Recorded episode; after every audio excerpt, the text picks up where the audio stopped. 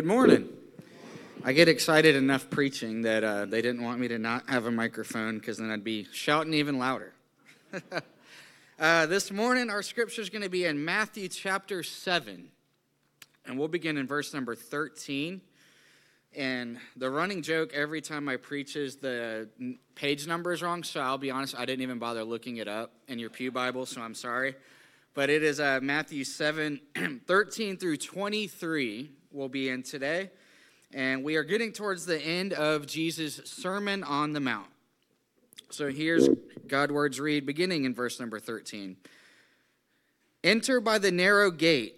For the gate is wide and the way is easy that leads to destruction, and those who enter by it are many. For the gate is narrow and the way is hard that leads to life, and those who find it are few. Beware of false prophets who come to you in sheep's clothing, but inwardly are ravenous wolves. You will recognize them by their fruits. Are grapes gathered from thorn bushes or figs from thistles? So every healthy tree bears good fruit but the diseased tree bears bad fruit. A healthy tree cannot bear bad fruit, nor can a diseased tree bear good fruit. Every tree that does not bear good fruit is cut down and thrown into the fire. Thus you will recognize them by their fruits. Not everyone who says to me, Lord, Lord, will enter the kingdom of heaven, but the one who does the will of my Father who is in heaven. On that day, Many will say to me, Lord, Lord, did we not prophesy in your name and cast out demons in your name and do many mighty works in your name? And then I will declare to them, I never knew you. Depart from me, you workers of lawlessness. So, there's quite a bit to unpack in this text. This is like a gold mine. Obviously, Jesus' sermon, the greatest sermon ever preached, but What's interesting about this text is Jesus gives us a few warnings. And if you've ever read this scripture before or heard these verses, we have this tendency to kind of gloss over it. Like, I've heard that, that's great. And we, we don't really pause and give it the attention or heed what's really going on beyond a surface level. So, here Jesus gives us some warnings. And the first warning that he describes is there are two paths. And the truth of this is is that every single human being ever born that is on earth right now is on one of these two paths. There's no path 3, there's no option C, there's no asterisk at the bottom of the page. It's path 1 or path 2, and that's the reality set before us. And Jesus says enter by the narrow gate. But what's interesting is he talks about the wide gate first. See, he says the road's easy and there are many who are on it, and the gate is wide. It's the more popular, the crowded, the easier path, but it leads to destruction. And see, the people on this path, when we first read this, are, well, people who deny Jesus, who hate God, who are maybe atheist or just outright refuse to believe or hear the gospel. And the danger when, when we kind of gloss over the text is we can read that and then just continue on. But see, this, this path, he says it's crowded. Many are entering this, this wide gate. So, see, it's not just atheists and people that commit public vile sins and outright hate God and brag about it, there's a lot more people on this road. And in the end of our words, or excuse me, Jesus' words that we'll get to, he says there's many people on this road that are saying, Lord, Lord. Many people professing him, many people who would have the Christian label on their chest, and yet they're marching on this road. So this is not just for the most extreme haters and deniers of God. Then he continues on to describe the, the next path. He says, See, this, this path is hard, it's narrow, and the gate is narrow, but this path leads to life. And actually, the original language in which this was written in, that path, the words used there means it's intentionally restricted or constricted. It's meant to be hard, it's not by accident. So he talks about this. And see, the people on this path are those who believe the gospel, who have received salvation, who are filled with the Holy Spirit, who have been transformed, who are continuing to be transformed to be like Christ in their sanctification. But the interesting thing is, if we were to take a survey in this country and ask everybody who attends some type of church service on Sunday, which path are you on? No doubt, an overwhelming majority, probably close to 99%, would say, I'm on the narrow path. I'm following Jesus. But you see, that doesn't exactly line up because Jesus says that there are few who find this path. But on the other side, that wide gate that leads to destruction, he says, well, there's many who are on this path and entering this gate. So this causes us to just pause and look and say, well, which path am I really on? Am I on the narrow path that's hard? Or am I on the wide path headed towards a wide gate of destruction? It causes us to self examine ourselves a little bit. And then continuing on, which all of these warnings, by the way, tie in together so beautifully. It's like a full circle in Jesus' sermon. But the second warning is beware of false prophets. He's talking about being discerning here. And see, one of my favorite pastors, preachers, theologians, Charles Spurgeon, says this about discernment. He says, Discernment's not knowing the difference between right and wrong. He said, Discernment is knowing the difference between right and almost right. And you know how that fits so beautifully into this text? Because Jesus says, Beware of false prophets. He doesn't say they're going to come to you telling you they're outright lying, they're blaspheming, they're heretics, we're leading you towards destruction. Follow us. He says they come to you in sheep's clothing, but inwardly are ravenous wolves. So discernment matters. See, even myself, before I make a purchase, I, I research for hours, making sure I'm making the right decision. And likewise, any of our hobbies, sports, you might know every player on your favorite team, every stat, where they were born, what years your team won a championship, or you might know a lot about vehicles or whatever your hobby is. You spend a lot of time researching, studying, you are well versed and know the facts about it. So when someone comes to you and says something that's not true, you're able to say, hold on, actually, you're incorrect. You're able to correct them, right? Because we all like to be right. So you're like, I'm kind of an expert on this. They did not win the championship that year, it was this year, and we're able to correct them, right? But when it comes to God's word, are we putting that same time and energy and passion into it, into being discerning? See, when it comes to our favorite hobbies, well, we'll put all that time in. We know what we know. But when it comes to God's word, if we're not being discerning and if we're not careful, then we just believe anything anyone says at face value because a preacher said it, because a, somebody with a lot of followers said it, and it sounded good. And you know the most dangerous thing about discernment is is if you are on this broad road marching towards destruction, it is almost impossible to be discerning. You see, there's actually a great story in the Bible that, that talks about discernment.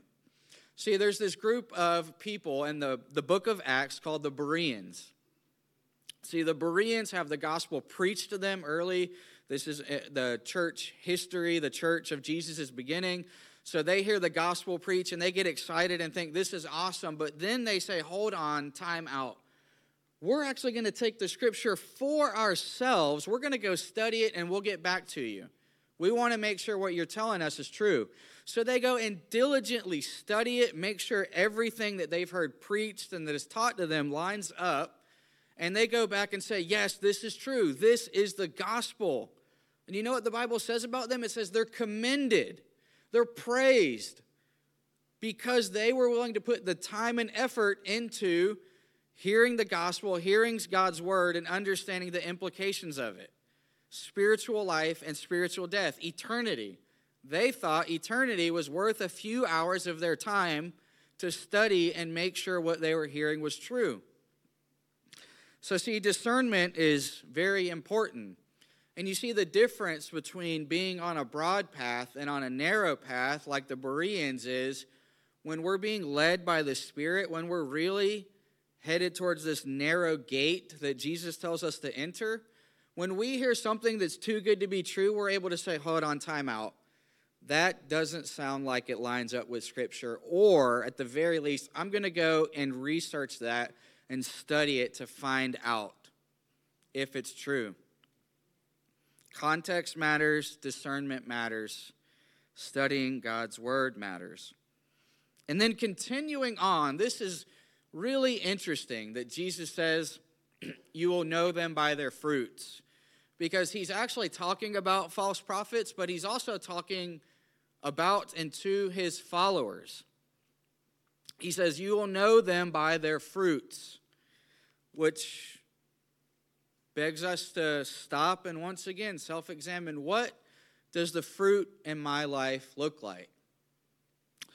You know, there was a, a, men's retreat years ago at my old church that I was a part of, and it was a weekend getaway. God's word was preached. We did worship. It was a great weekend of studying God's word. But at the beginning of the week, there was one gentleman who confessed or honestly just bragged about he uh, was a very avid watcher and I, I dare to say addicted to pornography.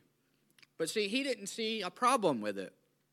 It, it was the, the very shallow argument of, well, it's what I do, it's not hurting anybody else, which is can't be further from the truth. But all week, we had several pastors pouring into him, trying to see the error of his ways. And then at the end of the week, there were a handful of guys that wanted to get baptized. So he signs up, he gets in line, and there's a pastor there with him in the water trying to tell him, as he still doesn't see anything wrong with pornography, he's almost bragging about it, he's mocking biblical counsel. He's in the water, and this pastor, out of love, is pleading with him. We don't think you really understand the gospel. We don't think you understand God's goodness, His righteousness. Baptism does nothing for you, it's not going to do anything until you've received salvation. And I'll never forget, these are just his words, so forgive me. He looks over at the pastor and he says, Well, screw you, I'm doing it anyway. And he marches out in the water to get baptized by the camp speaker, and those were his last words before getting baptized. See, there's no fruit there of anyone who's been transformed by the gospel. And you look at that story and you're like, well, that's sad. And it is. Well, that's a really extreme example, and it is, but but here's the fun part is while that is an extreme example and it gets our minds thinking about it, we have to have that same seriousness and intensity when we turn around and look at ourselves. See, it's easy to see, well, that person is arrogant. We don't think they're transformed by the gospel, or at least his fruit is not showing it. But when we look inwardly, things become a little more fun, if you will. You know, we had major elections this past week. And uh, I can tell you, just based on my social media news feed, who a lot of people voted for, what party they align with, where they stand on certain issues, who they think you should vote for, even if you live in another state, they want you to know who you should vote for. And all of these things, I can tell you where they voted, who they voted for, all these. But you know what's more alarming than that is I can almost tell you, at least it seems by the fruit exhibited, is that they've put their hope, their trust, their faithfulness into a politician they've never met. See, the fruit to me looks like a red or a blue wave or somewhere in the middle, but it doesn't look like somebody who has put their hope in a sovereign God or put their hope in Jesus Christ being king. Now, I'm not saying don't vote, I'm not saying don't have an opinion, but I don't even think there's a fine line. I think there's a hard line where we draw who is our faith in and what fruit are we exhibiting. Because Republican, Democrat, and everyone in between, they need to hear the gospel. And they need to see the fruit of the gospel in our lives. And see, as we continue on, this is probably the most striking warning to me in all of this text. Here, Jesus says, Not all who say to me, Lord, Lord, will enter the kingdom of heaven. And then we hear the examples, well, we've prophesied in your name, we've, we've done this in your name and that in your name. And can I just tell you, there is a lot done in the name of Jesus in this day and age who has absolutely nothing to do with Jesus and nothing to do with salvation. But here he says, Not all to me who say, Lord, Lord, will enter the kingdom of heaven. And that should cause us to stop and think for a minute. See, a lot of the people who say, Lord, Lord, and they have the Christian label, well, they're on this broad path headed to destruction and they don't even know it. You see, as I stand up here, I, I, have to tell you this. I will never equate church membership or church attendance to salvation, so long as I live, ever. But when it comes to Jesus being the Lord of our life, we're on the narrow path, it's hard. Is Jesus more of a convenience, or is he the priority of our life? See, we, we have sports, kids get sick, we travel. There's all these reasons, and I get it. I have three kids that we can miss church. But I want you to think about this. If you're unable to make it to church, let's say, especially two weeks in a row, and somebody uh, on Monday says, Hey, did you make it to church on Sunday? How was it? I didn't see you. And you say, No, I missed it. The kids, you know, had a tournament, or we slept in, or, you know, we were going to a game or whatever reason, legitimate or not. I'm, I'm not here to judge. But they say, hey, did you make it to church? And you said, no, I missed it. Well, did you miss it because your kid was sick, because you did not physically drive to a building and sit in a pew on Sunday morning? Is that why you missed it? Or did you miss it because you were unable to be present with other believers worshiping and praising Jesus, hearing God's word preached in a community of believers? Did you miss it because you wanted to be there? So, did you miss it or did you miss it?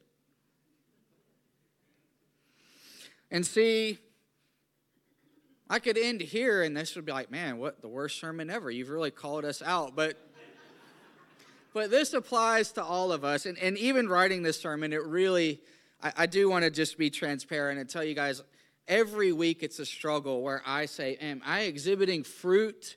Am I walking like somebody that's on the narrow path, much less leading others to come join us and follow Jesus on this narrow path?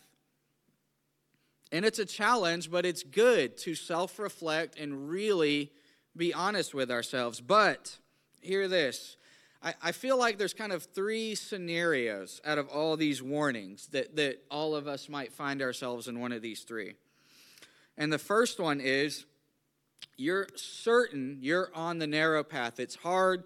You're not following Jesus perfect. none of us are by any means, but you are certain you're saved. You're following Jesus. You might stumble here and there, but you're on this narrow path headed towards this narrow gate towards eternity with God in heaven. And amen.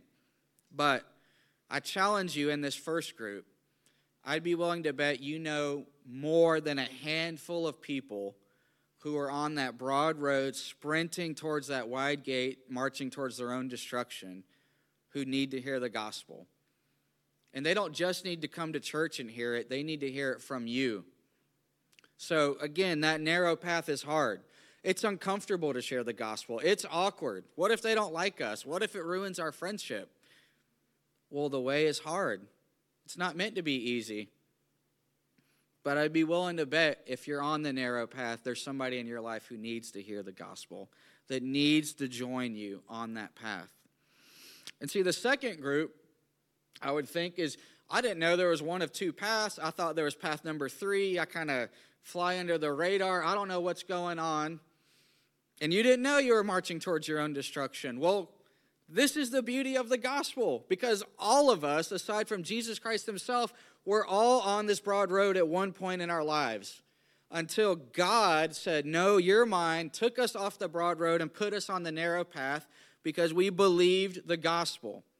So grace is available to you. If you are certain you're walking on that broad path, march towards destruction, the Bible says if you believe the gospel, if you believe that Jesus was the Son of God, that he died, paid the penalty for your sin, rose again after three days, and you believe that and confess that, that you will be saved.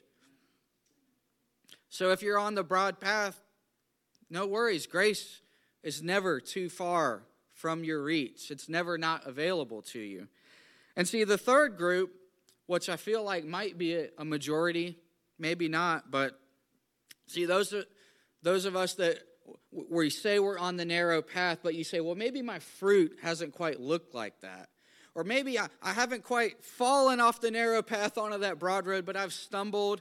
I, I need somebody to pick me up. Maybe uh, recently or for a long time, I have not exhibited the fruit of the gospel of Jesus, of a life changed.